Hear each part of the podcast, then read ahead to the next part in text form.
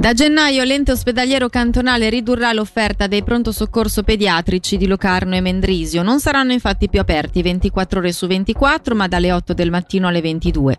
L'EOC spiega che la decisione è dovuta alla scarsa affluenza durante gli orari notturni e alle difficoltà di reclutare il personale. I dettagli nel servizio di Alex Uboldi. Nella fascia notturna, oltre ai pronto soccorso dell'ospedale San Giovanni di Bellinzona e dell'ospedale civico di Lugano, restano garantiti il picchetto telefonico dell'Istituto Pediatrico della Svizzera Italiana così come, ma in via eccezionale, l'accoglienza e l'iniziale valutazione di pazienti pediatrici presso il pronto soccorso per adulti nelle sedi di Locarno e Mendrisio. In queste sedi sarà comunque mantenuta l'offerta degli attuali reparti per la degenza pediatrica e dei servizi di neonatologia legati alle rispettive maternità.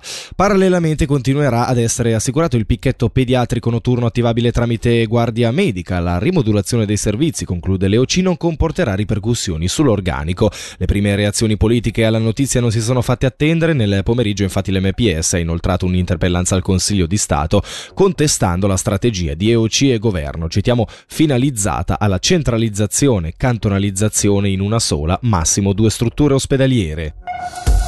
RDP, la rete per la difesa delle pensioni, farà ricorso al Tribunale federale contro il referendum finanziario obbligatorio deciso dal Gran Consiglio a ottobre.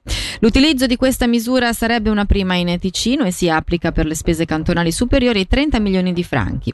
Al centro le misure di compensazione relative alle riduzioni delle rendite pensionistiche dei dipendenti dello Stato, misure trattate per l'associazione come una nuova spesa. Per RDP sentiamo Enrico Quaresmini. L'avvocato Filippo Giannoni è stato molto chiaro con noi, ha detto io esamino le cose, si parte solo se c'è eh, materia su cui discutere. Lui dice che ce n'è, ce n'è ampiamente, quello che succederà adesso è una sospensione. Noi abbiamo chiesto una sospensione, ovviamente, perché per permettere al Tribunale federale di giudicare, è una prima volta nel cantone bisognerebbe essere molto sicuri di poterlo fare, lo dirà il Tribunale federale.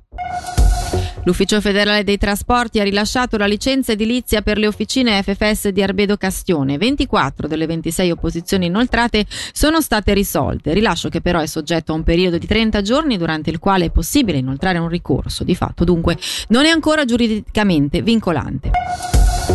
Enric Bank sarà dal 1 febbraio 2024 il nuovo direttore di Federlegno. Succederà a Danilo Piccioli che ha guidato la federazione negli ultimi 12 anni, portando a termine importanti progetti legati alla filiera Bosco-Legno.